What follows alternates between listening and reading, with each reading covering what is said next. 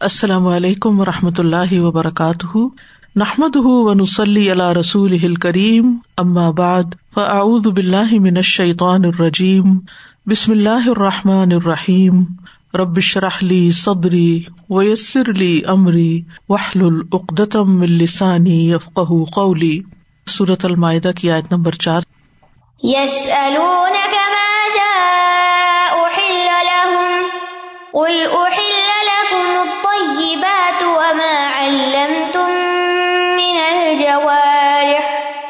من الجوارح مكلبين تعلمونهن مما علمكم الله فكلوا مما أمسكن عليكم واذكروا اسم الله عليه واتقوا الله إن الله سريع الحساب وہ آپ سے سوال کرتے ہیں کہ ان کے لیے کیا کچھ حلال کیا گیا ہے۔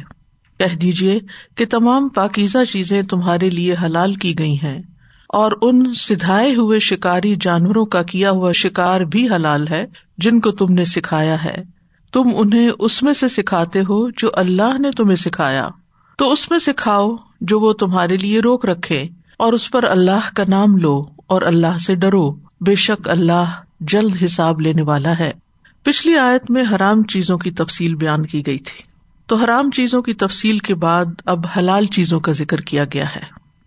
یعنی کون سی چیزیں ایسی ہیں جو ہمارے لیے حلال ہیں، مباح ہیں، جن کی اللہ رب العزت نے ہمیں اجازت دی ہے اور ہمیں ان سے فائدہ اٹھانے کا اللہ سبحان تعالیٰ نے حق دیا ہے۔ تو فرمایا یس اہل الحم وہ آپ سے سوال کرتے ہیں کہ ان کے لیے کیا کچھ حلال کیا گیا ہے۔ یس الون وہ سوال کرتے ہیں، وہ کون ہے یہاں؟ صحاب کرام ہے جو نبی صلی اللہ علیہ وسلم سے براہ راست سوال کر سکتے تھے۔ اور صحابہ کرام کا طریقہ یہ تھا کہ وہ رسول اللہ صلی اللہ علیہ وسلم سے صرف اسی چیز کے بارے میں سوال کرتے تھے، جس میں ان کا دین یا دنیا کا کوئی فائدہ ہوتا تھا۔ بےکار سوال نہیں کرتے تھے۔ کہیں ان کے لیے کوئی اشکال پیدا ہو جاتا تو وہ سوال کر لیتے۔ اللہ سبحان تعالیٰ نے قرآن مجید میں تقریباً بارہ مقامات ایسے ذکر کیے ہیں جن میں صحاب کرام نے آپ صلی اللہ علیہ وسلم سے مسائل پوچھے اور جو یس النا کا سے شروع ہوتے ہیں۔ کہیں یس النا کا ہے اور کہیں و یس النا کا ہے اور یہ تقریباً بارہ مقامات ہیں۔ اور ان میں سے ایک جگہ ہے یس النا کا مادہ اہل الحم جو یہاں بیان ہو رہی ہے۔ اسی طرح وہ اداسا اللہ کا عبادی انی بھی آتا ہے۔ اسی طرح سوالوں کے کچھ اور انداز میں قرآن مجید میں القاریہ تم القاریہ وما ادرا کم القاریہ لیکن یہاں صحابۂ کرام کے سوالات اور ان کا جواب اللہ سبحان تعالیٰ نے جو دیا، اس کا ذکر کیا جا رہا ہے۔ تو یہاں حرام کے بارے میں علم حاصل کرنے کے بعد حلال کے بارے میں سوال کیا گیا۔ مطلب یہ ہے کہ اے محمد صلی اللہ علیہ وسلم، آپ کے اصحاب پوچھتے ہیں کہ ان کے لیے کھانوں میں سے کیا حلال ہے۔ اس کے بعد کہ وہ پہچان چکے ہیں کہ ان کے لیے کیا کیا چیزیں حرام کر دی گئی ہیں۔ تو جواب کیا دیا گیا؟ جواب دیا گیا کہ ان سے کہیے کہ اللہ نے تمہارے لیے طیبات کو حلال کیا ہے۔ ساری پاکیزہ چیزیں حلال ہیں۔ اور یہاں آپ دیکھ رہے ہیں کہ مادہ اہل لہم میں فیل مجھول ہے۔ اہل معروف ہوتا ہے اور اہل مجھول ہوتا ہے۔ جیسے قرآن مجید میں آتا ہے حر مت علیکم، اسی طرح اہل لہم۔ تو حرام اور حلال اللہ سبحان تعالیٰ ہی کرتا ہے۔ لہٰذا یہاں اہل الحم سے مراد حلال کرنے والا اللہ جل جلال ہے۔ اور نبی صلی اللہ علیہ وسلم بھی اللہ کے حکم سے حلال و حرام متعین کرتے تھے، لیکن اپنی خواہش سے یا اپنی مرضی سے کوئی چیز حلال حرام نہیں کر سکتے تھے۔ یعنی جو بھی آپ کرتے، اللہ سبحان تعالیٰ کی طرف سے وہی کے ذریعے آپ کو اس کا حکم ملتا کہ آپ ان کے لیے یہ حلال یا حرام ٹہرائیں مقدام بن مادی کرب کہتے ہیں کہ رسول اللہ صلی اللہ علیہ وسلم نے فرمایا، یاد رکھو مجھے قرآن اور اس کے ساتھ کچھ اور بھی دیا گیا ہے۔ یعنی ایک تو وہ حرام ہے جو قرآن میں بتا دیا گیا، اور اس کے ساتھ کچھ اور بھی دیا گیا ہے۔ یاد رکھو، ان قریب ایک آدمی آئے گا جو اپنے تخت پہ بیٹھ کے یہ کہے گا، بس قرآن کو اپنے اوپر لازم کر لو۔ صرف اس میں جو چیز تمہیں حلال ملے، اسے حلال سمجھو، اور جو حرام ملے، اسے حرام سمجھو۔ یاد رکھو تمہارے لیے پالتو گدھوں کا گوشت یعنی جو گھروں میں ہوتے ہیں، اور کوئی کچلی والا درندہ یعنی جو شکار کر کے کچلیوں سے پکڑ کے کھاتا ہے، وہ حلال نہیں۔ اسی طرح آپ نے مزید بھی کچھ چیزوں کی حرمت کا ذکر کیا۔ تو مطلب اس حدیث کے بیان کرنے کا یہ ہے کہ قرآن مجید کے علاوہ کچھ چیزیں حدیث کی روح سے بھی حرام ٹہرتی ہیں، اور یہ اختیار اللہ تعالیٰ نے نبی صلی اللہ علیہ وسلم کو خود دیا ہے۔ اسی طرح خیبر کی فتح کے بعد آپ صلی اللہ علیہ وسلم نے ان گدھوں کا گوشت جو تھا، ان کو حرام کرار دیا تھا۔ کل اہل کو متبات کہہ دیجیے تمہارے لیے طیبات حلال کر دی گئی ہیں۔ طیبات طیب کی جمع ہے طیبت ان سے، طیبات۔ اور یہ وہ چیز ہوتی ہے جس سے لذت اٹھائی جاتی ہے یعنی جو خوشگوار معلوم ہوتی ہے، جو اچھی لگتی ہے۔ ایک تو ہے نا پاک صاف، اور ایک ہے جو چیز خوشگوار بھی ہو۔ اور بعض نے طیب کی تفسیر حلال کے ساتھ بھی کی ہے کہ ان سے کہہ دیجیے کہ تمہارے لیے کھانوں میں سے ایسی پاکیزہ چیزیں حلال ہیں جن سے نفس کو لذت ملتی ہے۔ اور طیب میں دو چیزیں ہیں، ایک یہ کہ وہ فی ذاتی ہی بھی طیب ہو اور کمائی بھی طیب ہو۔ یعنی طیبات فی ذاتی ہی بھی ہو اور پھر کسب بھی طیب ہو، کمائی کا ذریعہ بھی حلال ہو۔ تو مفسرین کے اس میں کئی ایک اقوال ہیں۔ ایک کال یہ ہے کہ طیبات سے مراد ذبح ہیں۔ یعنی جب ان کو ذبح کیا جاتا ہے تو وہ پاک ہو جاتے ہیں۔ ان کا خون نکل جاتا ہے تو پاک صاف ہو جاتے ہیں۔ تو یہاں طیبات سے مراد زبیحا ہے۔ دوسرا قول یہ ہے کہ طیبات وہ ہیں جن کو کھانے سے دنیا اور آخرت میں کوئی نقصان نہ ہو۔ ٹھیک ہے؟ کوئی نقصان نہ ہو۔ تو اس میں کھانے والی اور پینے والی دونوں چیزیں آتی ہیں۔ یعنی پانی جو ہے یہ بھی کھانا ہی شمار ہوتا ہے۔ اب ڈرنکس میں سے ایک تو سادہ پانی ہے اور دوسرے جو عام طور پہ ڈرنک پیے جاتے ہیں، ان میں حلال بھی ہے حرام بھی ہے تو جو طیب ہے اللہ تعالیٰ نے ان کو حلال کیا ہے اور جو انسان کے لیے نقصان دہ ہے، جیسے شراب وغیرہ ہے، تو وہ حرام ہے۔ تو مطلب یہ ہے کہ اس میں کھانا اور پینا دونوں شامل ہو جاتے ہیں۔ اور اس کے علاوہ حیوانات بھی۔ کہ کچھ حیوانات کو اللہ تعالیٰ نے حلال کرار دیا ہمارے لیے، جیسے انعام ہے، اور کچھ کو جیسے چیتا شیر وغیرہ جو ہے درندے، کچلی والے جیسے اوپر حدیث میں نے سنائی، یہ ہمارے لیے حرام ہے۔ اس کے علاوہ ایک کال یہ بھی ہے کہ طیبات سے مراد نہ صرف یہ کہ کھانا پینا، بلکہ اس میں لباس بھی شامل ہے، سواریاں بھی، اور دوسری چیزیں بھی۔ اور قرآن مجید میں اس کی مزید وضاحت کہاں سے آتی ہے؟ وہ یو ہل الحم الطیبات ہی وہ یو حرم علیہم الخبا کہ نبی صلی اللہ علیہ وسلم اللہ کے عزن سے پاکیزہ چیزیں حلال کرتے ہیں اور ناپاک حرام کرتے ہیں۔ اور اسی طرح اللہ سبحان تعالیٰ کا یہ قول فن کے ہُو ماتا من النساء۔ عورتوں میں سے جو تمہیں پسند ہو کیونکہ ہر ایک کی پسند الگ ہوتی ہے، ان سے نکاح کر لو۔ اور پھر سورت نور میں بھی آتا ہے بت طیبات تو وہاں طیبات سے مراد کیا ہے؟ پاکیزہ عورتیں۔ تو ہر وہ چیز جسے اللہ تعالیٰ نے حلال قرار دیا ہے، وہ طیب ہے۔ خواہ وہ کھانے سے تعلق رکھتی ہو یا پھر وہ حیوانات سے تعلق رکھتی ہو یا پھر نکاح کے معاملے میں خواتین سے تعلق رکھتی ہو۔ اور ہر وہ چیز جسے اللہ نے حرام قرار دیا ہے، وہ خبیز سے تعلق رکھتی۔ لیکن اس کا یہ مطلب نہیں کہ ہر خبیز چیز جو ہے، وہ حرام ہی ہے۔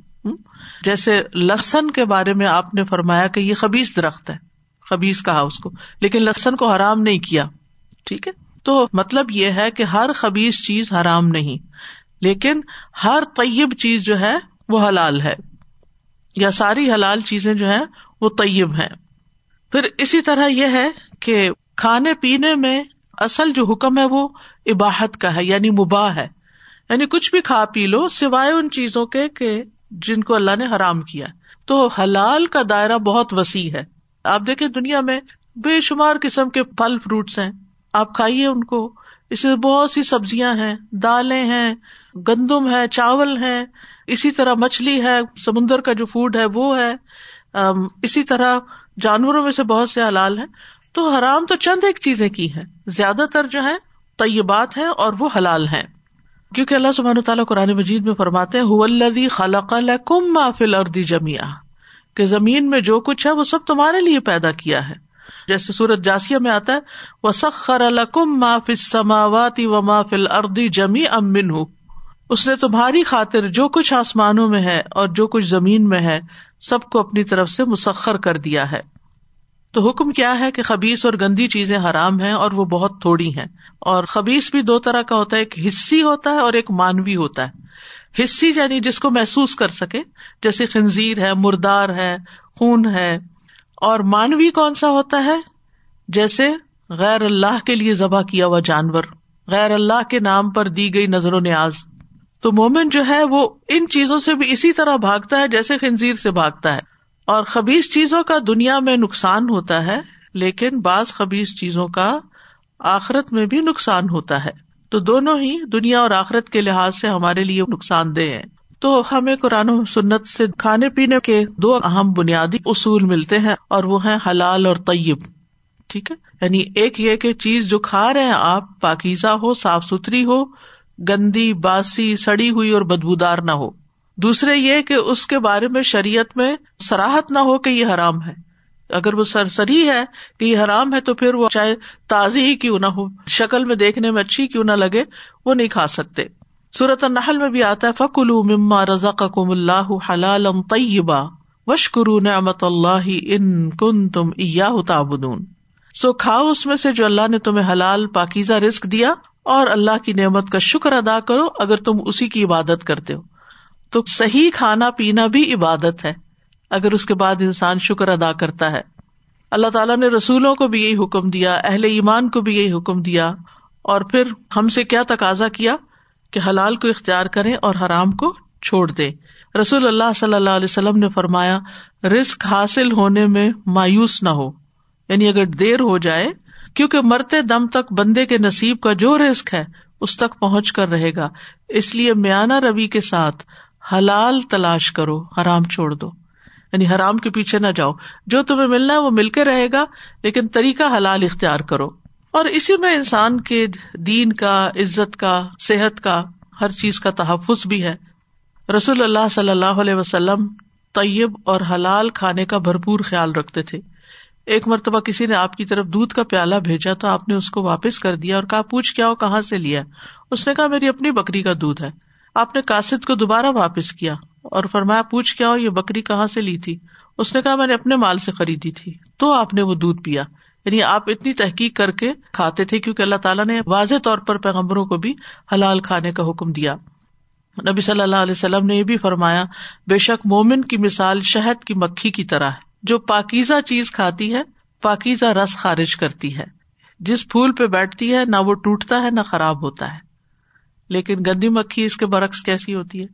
گندی چیزوں پہ بیٹھتی ہے اور گندگی ہی پھیلاتی ہے، بیماریاں پھیلاتی ہے۔ تو طیب اور غیر طیب خبیس اور پاک برابر نہیں ہوتے۔ پھر فرمایا، اور کیا حلال ہے تمہارے لیے؟ وما الم تم من الجوارح۔ اور جو تم نے سکھایا جوارح کو۔ جوارح کے دو معنی جوارح جارح ان کی جمع ہے۔ ایک اس کا مانا ہے کمانے والا، اور دوسرا مانا ہے زخمی کرنے والا۔ جرح زخم کو کہتے ہیں نا، مجروح اسی سے ہے، فلاں مجروح ہو گیا یعنی زخمی ہو گیا۔ تو جوارح سے مراد وہ جانور لیے جاتے ہیں، جیسے انعام سے مراد مویشی جانور لیے جاتے ہیں، گائے، بیل، بکری وغیرہ۔ تو اسی طرح جوارح سے مراد وہ جانور ہوتے ہیں جو شکاری ہوتے ہیں، جو شکار کر کے کھاتے ہیں۔ جیسے کتا، باز سکر جو ہوتا ہے، چیتا، شکرا اور دیگر شکاری، پرندے اور درندے وغیرہ۔ ٹھیک ہے؟ یعنی جو شکار کر کے کھاتے ہنٹ کرتے ہیں۔ تو جوارح کو یہاں پر جوارح کیوں کہا گیا کہ جوارح جو ہے جن کو تم نے سکھایا، اس لیے کہ اگر اس کو پہلے معنوں میں لیا جائے تو اس کا مطلب یہ ہے کہ وہ اپنے مالکوں کے لیے کماتے ہیں۔ وہ اپنے مالکوں کے لیے کمائی کرتے ہیں اور ان کے لیے جانوروں کا شکار کر کے ان کو روزی کما کر دیتے ہیں۔ اور جراح فلان الہل ہی خیرن کا مطلب ہوتا ہے فلاں نے اپنے اہل و عیال کے لیے مال کمایا جراح اور امال کے لیے بھی آتا ہے۔ وہ الدی وفا کم بل و یالما جراح تم بن نہار وہی ہے جو تمہیں رات کو فوت کر دیتا ہے یعنی سلا دیتا ہے، مراد ہے۔ اور وہ جانتا ہے جو تم دن میں کمائی کرتے ہو جراح تم بن نہار ام حسب الدی نجترا حسیات اجتراح اجتراح کا مطلب بھی کمائی کرنا ہوتا ہے، ٹھیک تو یہ ایک معنی اس اعتبار سے ہے۔ دوسرا ہے شکار کو زخمی کرنے والے۔ یعنی جوارح کو جوارح کیوں کہا جاتا ہے؟ کیونکہ جب یہ شکار کو پکڑتے ہیں تو وہ زخمی ہو جاتا ہے۔ تو حیوانات کی دو قسمیں ہوئی ایک پالتو جانور جو گھروں میں رہتے ہیں، ہم سے مانوس ہو جاتے ہیں، ہم ان سے مانوس ہو جاتے ہیں۔ اللہ نے ان کو ہمارے لیے مسخر کیا ہے، جس کی تفصیل سورت النام میں آتی ہے۔ سمانیت ازواج والی آیت میں کہ آٹھ قسمیں ہیں۔ بھیڑ میں سے دو، بکری میں سے دو اور پھر گائے میں سے دو، اونٹوں میں سے دو تو کل آٹھ ہو گئے۔ ان کو اللہ نے حلال کیا ہے۔ اور اسی طرح سورت غافر میں بھی آتا ہے۔ اللہ اللہ جا الکم النام علی ترکب منہا و منہا تا کہ اللہ وہ ہے جس نے تمہارے لیے مویشی جانور بنائے تاکہ تم ان پہ سواری کرو اور انہیں میں سے تم کھاتے بھی ہو۔ یعنی مویشی جانور جو ہے وہ حلال ہے دوسرا، شکار کیے جانے والے حلال حیوانات۔ ٹھیک ہے؟ یا حلال حیوان جن کو شکار کیا جائے۔ ایک تو ہے مانوس جو گھر میں رہتے ہیں، جن کو پالتے ہیں، رکھتے ہیں، بریڈ کرتے ہیں، اور ایک وہ ہیں جو گھر میں نہیں رہتے، جیسے ہرن وغیرہ ہے نیل گائے ہے، ہرن ہے، ان کا شکار کیا جاتا ہے۔ وہ بھی حلال، جنگل میں رہتے ہیں، شکار کر کے پکڑ کے لائے جاتے ہیں، اور ان کو کھایا جا سکتا ہے وہ بھی حلال ہے، یہ مراد ہے یہاں۔ ٹھیک ہے؟ جس کو ہمار وحشی کہتے ہیں۔ ایک ہمار اہلی ہوتا ہے جو حرام ہے، جو گھریلو گدا ہے۔ اور ہمار وحشی جسے نیل گائے بھی کہتے ہیں البقرت البحشی ارنب جیسے خرگوش ہے۔ قرآن مجید میں آتا ہے وہ ادا حلل تم فستا دو جب تم احرام کھول دو تو شکار کرو۔ تو کس کا شکار کرو؟ گائے بھینس کا شکار تو نہیں ہوتا۔ وہ تو گھر میں پہلے ہی اسے تو ذبح کیا جاتا ہے۔ شکار ہوتا ہے جنگلی جانور کا، جو حلال ہے۔ پھر اسی طرح یہ ہے کہ اللہ تعالیٰ فرماتے حرما علیہ کم سعید البر ما دم تم حروما۔ تمہارے لیے خشکی کا شکار حرام کیا گیا جب تک تم احرام کی حالت میں ہو۔ ٹھیک ہے؟ تو شکار دو حالتوں میں حرام ہے۔ ایک یہ کہ حالت احرام ہو اور دوسرے یہ کہ حرم کے اندر۔ اور بے مقصد شکار بھی جائز نہیں ہے ہمارے لیے۔ یہ بھی یاد رکھنا چاہیے۔ یعنی ایسے ہی کھیل کود کے طور پر انسان شکار کر کر کے مار کے جانوروں کو چھوڑ دے۔ پھر اسی طرح یہ ہے کہ شکار خود بھی کیا جا سکتا ہے؟ یعنی اپنے ہاتھوں سے؟ یعنی خود تیر وغیرہ پھینک کے یا ہتھیار سے؟ یعنی انسان خود بھی پکڑ سکتا ہے؟ اگر کوئی جانور ایسا قریب ہے، مثلاً خرگوش کو بھاگ کے پکڑ لے، یا پھر یہ ہے کہ کسی ہتھیار وغیرہ سے، تیر تفنگ وغیرہ سے۔ جیسے سورت المائدہ میں ہی آتا ہے، یا الدین امن لب کم اللہ بشئی امن سعیدی تنا لدی کم و ارحام کم اے لوگ جو ایمان لائے ہو، یقیناً اللہ تمہیں شکار میں سے کسی چیز کے ساتھ ضرور آزمائے گا، جس پر تمہارے ہاتھ اور نیزے پہنچتے ہوں گے۔ تو ہاتھوں سے بھی حلال ہے، نیزوں سے بھی حلال ہے۔ تلوار سے، بندوق سے، بسم اللہ پڑھ کے اگر چلائے، تو شکار جو ہاتھ آئے، وہ حلال ہے۔ آپ دیکھیے کہ احکامات سن کر صحابہ اور بنی اسرائیل میں کیا فرق تھا؟ کیسے عمل کرتے تھے؟ صحابہ کہتے تھے سمے نہ آتا نا وہ کہتے تھے سمے نہ وا صحیح نہ اس میں آپ دیکھیے کہ ہدیبیا کے موقع پر شکار جو تھا، وہ صحابہ کے سروں پہ آ کے گر رہا تھا اور وہ احرام کی حالت میں تو شکار نہیں پکڑا انہوں نے۔ لیکن بنی اسرائیل کو کہا گیا کہ ہفتے کے دن مچھلیاں نہ پکڑو اور انہوں نے مچھلیوں کا شکار کیا۔ بہرحال، پھر فرمایا، وما علم تم من الجوار مکلبین یہ لفظ تھوڑے مشکل ہے، اس لیے میں ذرا تھوڑا زیادہ ٹائم لگا رہی ہوں پہ۔ مکلبین جمع ہے مکلب کی۔ مکلبین کس کی جمع؟ مکلب۔ اور مکلب کا لفظ کس سے نکلا ہے؟ کلب سے۔ اور کلب کس کو کہتے ہیں؟ کتے کو۔ ٹھیک ہے؟ مکلب کہتے ہیں ڈاگ ٹرینر۔ وہ بندہ جو ڈاگ کو ٹرین کرے۔ مکلب مفائل کے وزن پر ہے، اسم فائل ہے۔ شکار کرنے کی تربیت دینے والے۔ شکار کا آدی بنانے والے، مکلبین۔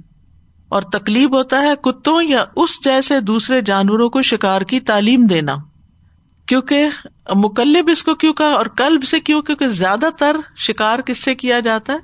کتے سے۔ اگرچہ اگر کسی نے چیتا کو سدھا لیا ہے یا شیر کو، تو اس سے بھی کروا سکتا ہے، لیکن عام طور پہ ایسا ممکن نہیں ہوتا۔ تو زیادہ تر شکار میں کتے ہی کردار ادا کرتے ہیں۔ بعض لوگ لومڑی کو بھی استعمال کرتے ہیں اور باز جو ہوتا ہے، باز اور اقاب ان کو بھی ٹرین کیا جاتا ہے پرندے پکڑنے کے لیے۔ تو شکار کے لیے کتا رکھنا جائز ہے۔ شکاری کتا جائز ہے۔ عبداللہ بن مغفل کہتے ہیں، میں ان لوگوں میں سے تھا جنہوں نے رسول اللہ صلی اللہ علیہ وسلم کی خطبہ دیتے وقت آپ کے چہرے سے درخت کی ٹہنیاں اٹھا رکھی تھی۔ آپ نے فرمایا اگر کتے مخلوقات میں سے ایک مخلوق نہ ہوتے یعنی اللہ کی تخلیق نہ ہوتی، تو میں انہیں مارنے کا حکم دے دیتا، لہٰذا تم ہر کالے کتے کو مار دو۔ کالے کتے کو کیوں؟ کہ عموماً جن ان کی شکل اختیار کر لیتے۔ کوئی گھر والے ایسے نہیں کہ وہ کتا باندھ کے رکھے اور ان کے اجر میں سے روزانہ ایک قیرات کم نہ ہو۔ یعنی ایک پہاڑ کم ہو جاتا ہے ان کے ناما مال میں سے۔ نیکیاں ختم ہو جاتی ہیں۔ لیکن شکاری کتے، کھیتی کی حفاظت کرنے والے کتے اور جانوروں کی حفاظت کرنے والے کتے کی اجازت ہے۔ کون کون سے؟ شکاری کتے، کھیتی کرنے والے کتے یعنی کھیت میں استعمال ہونے والے کسی بھی طرح، اور جانوروں کی حفاظت کرنے والے۔ یعنی لوگوں نے، جیسے یہاں بھی آپ دیکھیں فارم ہاؤس پہ آپ جائیں، جہاں بکریاں بھیڑے وغیرہ لوگ پالتے ہیں، تو انہوں نے کتا رکھا ہوا ہوتا ہے، یا کتے رکھے ہوئے ہوتے ہیں، باہر سے جو جنگلی جانور ہیں، ان کے قریب آنے کو، بکریوں کے ریوڑ وغیرہ کے۔ وہ اتنا بھونکتے ہیں کہ وہ ڈر کے بھاگ جاتے ہیں۔ تو المون ہن تم انہیں تعلیم دیتے ہو۔ کن کو؟ کتوں کو؟ یا شکاری جانوروں کو؟ مما کم اللہ اس میں سے جو اللہ نے تمہیں سکھایا۔ ڈاگ ٹرین کرنا دینی علم ہے یا دنیاوی؟ دنیاوی علم۔ تو اس سے کیا پتا چلتا ہے کہ یہ جو دنیاوی علوم بندوں کے اندر آئے ہیں، اللہ نے جو عقل سمجھ دی یہ بھی اللہ کے عزن سے ہوا، اللہ ہی نے سکھایا بندوں کو، اللہ ہی نے بندوں کے دل میں ڈالا۔ تو انہوں نے دنیاوی علوم سیکھے۔ تو یہاں پر آپ دیکھیے، واضح طور پر فرمایا کہ کتوں کی ٹریننگ جو تم کرتے ہو، وہ تم اس علم میں سے کرتے ہو جو اللہ نے تمہیں سکھایا۔ یعنی یہ بھی اللہ کا دیا ہوا علم ہے۔ تو اس سے یہ پتا چلتا ہے کہ اگر کوئی شخص ڈاگ ٹریننگ کرتا ہے، تو وہ کوئی غلط کام نہیں کرتا۔ یا بےکار کا کام نہیں کرتا یا حرام کام نہیں کرتا، اس کی کمائی حلال کی ہے، اس کی یہ کوشش عبادت کی ہوگی اگر وہ لوگوں کے فائدے کے لیے یہ کام کر رہا ہے۔ تو اس سے یہ پتا چلتا ہے کہ جو کتا سدھایا جاتا ہے یعنی سکھایا جاتا ہے کلب معلم اس کو کہتے ہیں، اور ایک وہ ہوتا ہے جو نہیں سکھایا، سدھایا جاتا، جیسے ایسے آوارہ کتے ہوتے ہیں۔ تو جب سدھایا ہوا کتا شکار کرے گا، تو شکار حلال ہوگا۔ اور اگر کوئی آوارا کتا کچھ پکڑ کے لے آئے تو وہ شکار حرام ہوگا۔ پڑھے لکھے اور ان پڑھ ہونے میں کتنا بڑا فرق ہے کہ ایک کا شکار حلال ہے اور دوسرے کا شکار حرام ہے۔ تو جو شکاری کتا ہے، اس کی پہلی علامت یہ ہے کہ آپ جب اس کو شکار کے لیے بھیجیں گے، وہ جب جائے گا۔ خود سے نہیں، ادھر ادھر شکار کرے گا۔ کسی جانور کو ایسے نہیں مارے گا۔ اور دوسرے جانور تو آپ دیکھے کتے مرغیوں کے پیچھے بھاگ جاتے ہیں یا کچھ ملے پکڑ کے کھا جاتے ہیں۔ دوسری علامت یہ ہے کہ اگر آپ اس کو روکیں گے، ڈانٹیں گے تو رک جائے گا۔ مخصوص الفاظ سے ٹریننگ دی جاتی ہے نا، کہ آپ اسے کہ جاؤ تو جائے گا، اگر کہ رک جاؤ تو راستے میں رک جائے گا۔ مانے گا آپ کی باتیں۔ تیسری بات یہ ہے کہ جب وہ شکار کرے گا تو اس میں سے خود کچھ نہیں کھائے گا، پکڑ کے آپ کے پاس لائے گا، پورا شکار لے کر آئے گا۔ تو یہ تین شرائط ضروری ہے یعنی یہ تین علامتیں ہوں گی تو آپ کہیں گے کہ ہاں یہ ٹرینڈ کتا ہے۔ تو یہ بھی اللہ کا فضل ہے نا کہ اللہ سبحان و تعالی نے جانوروں میں سے ایسے جانور پیدا کیے کہ جن کو سدھا کر انسان علم سکھا کر اپنے تابے کر لیتا ہے، اپنے کام کا بنا لیتا ہے۔ ہماری ایک انڈونیشین اسٹوڈینٹ ہوتی تھی یونیورسٹی میں، تو وہ بتاتی تھی کہ انڈونیشیا میں پام ٹریز ہوتے ہیں، جس میں وہ کوکونٹ لگتے ہیں، کوکونٹ ٹریز۔ تو بہت اونچے اونچے ہوتے ہیں۔ تو انہوں نے بندروں کو سدھایا ہوا ہوتا ہے یعنی بندروں کو ٹریننگ دیتے ہیں اور پھر وہ ان کو اوپر چڑھاتے ہیں اور وہ توڑ توڑ کے نیچے پھینکتے ہیں۔ جو کہ بہت زیادہ ہوتے ہیں تو بہت مشکل کام ہے کہ انسان چڑھ چڑھ کے اتنا کچھ اتارے۔ تو بہرحال یہ بھی اللہ سبحان و تعالیٰ کا فضل ہے کہ غیر انسانی مخلوق کو انسان علم سکھا کے اپنے تابے کر لے۔ اسی طرح آپ نے بندر کا تماشا دیکھا ہوگا۔ اسی طرح بھالو وہ جو ہوتا ہے، ریچھ۔ ریچھ کا ناچ بھی دیکھا ہوگا۔ بہت سے اس طرح کے جانوروں کو سدھا کے ان کو ٹریننگ دے کے ان سے کئی قسم کے کام کروائے جاتے ہیں۔ اور وہ صرف بولتے ہیں، آپ یہ کرو تو وہ کرنے لگتے ہیں۔ بیٹھ جاؤ، لیٹ جاؤ، اٹھو، ڈانس کرو۔ تو وہ سب کچھ ان کے مرضی کے مطابق کر رہے ہوتے ہیں۔ اس شاید سے یہ بات بھی پتہ چلتی ہے کہ علم والے کے اندر توازو ہونی چاہیے کہ مجھے جو بھی سکھایا نا وہ اللہ نے سکھایا ہے۔ ٹھیک ہے نا؟ اللہ کے سکھائے ہوئے سے میں سیکھاؤں خصوصاً قرآن کا علم۔ سورت الرحمان کے شروع میں کیا آتا ہے؟ الرحمان علام القرآن۔ رحمان نے قرآن کی تعلیم دی ہے۔ یعنی انسان یہ نہ سمجھے کہ یہ میری قابلیت ہے، اس لیے مجھے یہ سب کچھ آ گیا ہے، بلکہ اس کو اللہ سبحان تعالیٰ کا فضل سمجھے۔ اللہ سبحان تعالیٰ نے رسول اللہ صلی اللہ علیہ وسلم کے بارے میں فرمایا وہ علامہ کمالم تکن تعلم۔ و علامہ کا معلوم تکن تعلم وکان فضل اللہ علیہ کا عظیمہ کہ اللہ نے آپ کو وہ سکھا دیا جو آپ جانتے نہیں تھے اور آپ پر اللہ کا فضل بہت بڑا ہے۔ پھر اسی طرح کتاب اور حکمت سکھائی اور اسی طرح موسی علیہ السلام کے بارے میں آتا ہے کہ ایک مرتبہ انہوں نے کہا کہ میں سب سے زیادہ جانتا ہوں تو اللہ تعالیٰ نے ان پر اتاب فرمایا اور ان کو بھیجا خزر علیہ السلام کے پاس۔ تو یہاں پر اللہ سبحان تعالیٰ ہمیں یہ بتا رہے ہیں کہ جوارح کے بارے میں یعنی کتے جو شکار کریں سمپل لفظ میں بتاؤں گی، ان کو جو تم نے سکھایا ہے، وہ علم تمہیں اللہ ہی نے دیا ہے، اللہ نے جانوروں کو تمہارے لیے مسخر کیا ہے، ورنہ فرعون نے تو کیا کہا تھا؟ کہ انا ربو کو ملا اور پھر کہا کہ یہ نہریں میری ہیں جو مصر میں چلتی ہیں۔ لیکن پھر اس کا حال کیا ہوا؟ کہ اللہ تعالیٰ نے اس کے اوپر طوفان، جراد کمل دفاع دم یہ سب کچھ بھیجا۔ طوفان، ٹڈیاں، جوئیں، مینڈک، خون یعنی دنیا میں اس کے اوپر عذاب آئے۔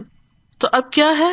یہ تمہارے لیے کتوں کا کیا ہوا شکار حلال ہے۔ فکولو بس کھا لو، کھاؤ۔ عباہت کے طور پر ہے۔ یعنی یہ نہیں کہ لازمی کھاؤ۔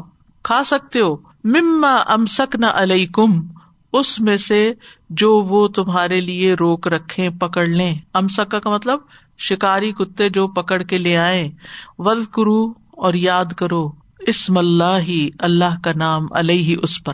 وہ کب؟ جب آپ شکار کے لیے اس کو روانہ کر رہے بسم اللہ کہہ کے اس کو چھوڑو۔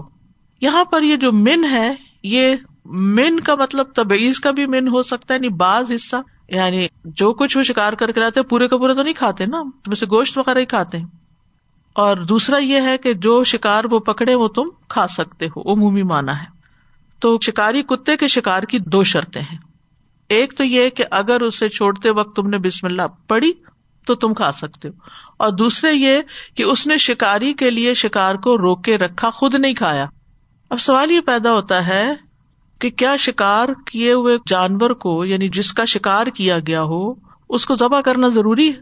یعنی اگر کتا چھوڑا بسم اللہ پڑھ کے اور اس نے جا کے پکڑا جانور اور وہ لے آیا، اللہ تعالیٰ فرمارے اس کو کھا لو، آپ نے اس کو بسم اللہ پڑھ کے بھیجا تھا۔ تو اب یہ ذہن میں ایک سوال آتا ہے کہ کیا ویسے ہی کھا لو اس کو یا پھر ذبح بھی کرو؟ تو علما یہ کہتے ہیں کہ اگر سدھایا ہو کتا اس کو اس طرح پکڑ کر لائے کہ وہ زندہ ہو، تو ذبح کر کے کھایا جائے۔ ٹھیک ہے؟ اور اگر اس نے اس کو مار دیا ہو اور خود اس سے نہ کھایا ہو، اور وہ ختم ہو چکا جب تک آپ کے پاس پہنچا، دور کہیں سے پکڑ کے لایا، تو اس کو کھانا جائز ہے۔ کیونکہ اس کا قتل جو ہے، جب بسم اللہ پڑھ کے آپ نے اس کو بھیجا تو سمجھے آپ نے چری ہی پھیری۔ یعنی ایک یہ کہ آپ خود چری پھیرتے اور ایک یہ کہ بسم اللہ پڑھ کے آپ نے کتا بھیجا اور اس نے وہ پکڑا اور لاتے لاتے اس کا دم نکل گیا۔ اب آپ اس کو کھا سکتے ہیں۔ ادی بن حاتم سے روایت ہے کہ انہوں نے رسول اللہ صلی اللہ علیہ وسلم سے پوچھا کہ میں اپنا سدھایا ہوا کتا شکار پہ چھوڑتا ہوں، وہ اسے پکڑ لے۔ تو آپ نے فرمایا، جب تو اپنا سدھایا ہوا کتا چھوڑے اور بسم اللہ بھی پڑے پھر وہ پکڑ لے تو تو کھا سکتا ہے۔ میں نے کہا، اگرچہ وہ قتل کر دے یعنی مار ڈالے اس کو، آپ نے فرمایا، اگرچہ وہ قتل کر دے، پھر بھی کھا سکتے۔ کیونکہ بسم اللہ پڑی ہوئی ہے اس پر۔ آپ دیکھے بسم اللہ کے بہت فائدے ہیں۔ ایک اور روایت میں ہے ادیب حاتم کہتے ہیں، میں نے آپ سے کتے کے شکار کے بارے میں سوال کیا تو آپ نے فرمایا، جسے وہ تمہارے لیے رکھے یعنی خود نہ کھائے، اسے کھا لو۔ کیونکہ کتے کا شکار کو پکڑ لینا، یہ بھی ذبح کرنا ہے۔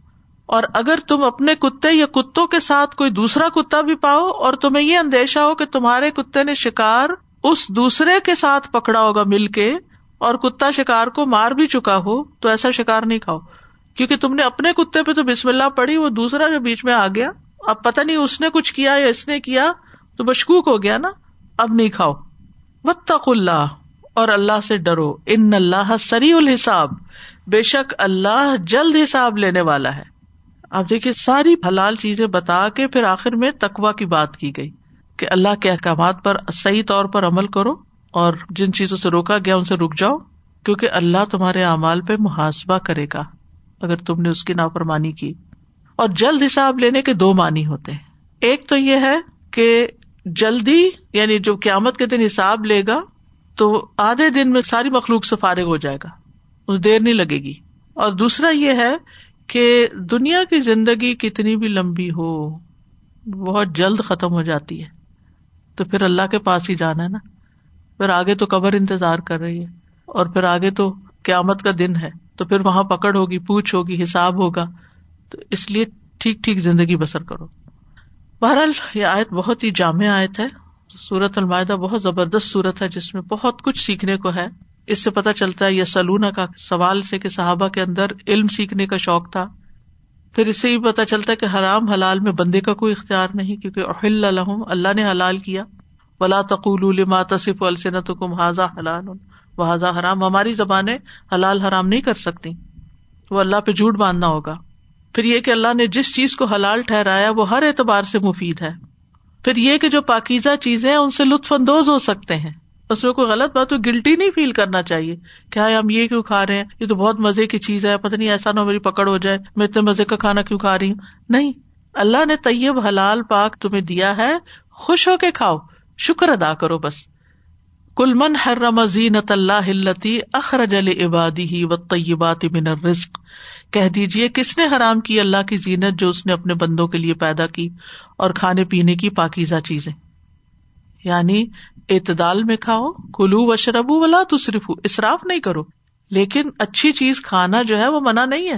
کیونکہ ہمارے دن میں جو ایک زہد کا ایسا تصور آ گیا نا کہ بس سوکھی جھوٹی موٹی روٹی یا ایسے سوکھی کھا لو اور نعمت آخرت کے لیے کافی نہیں۔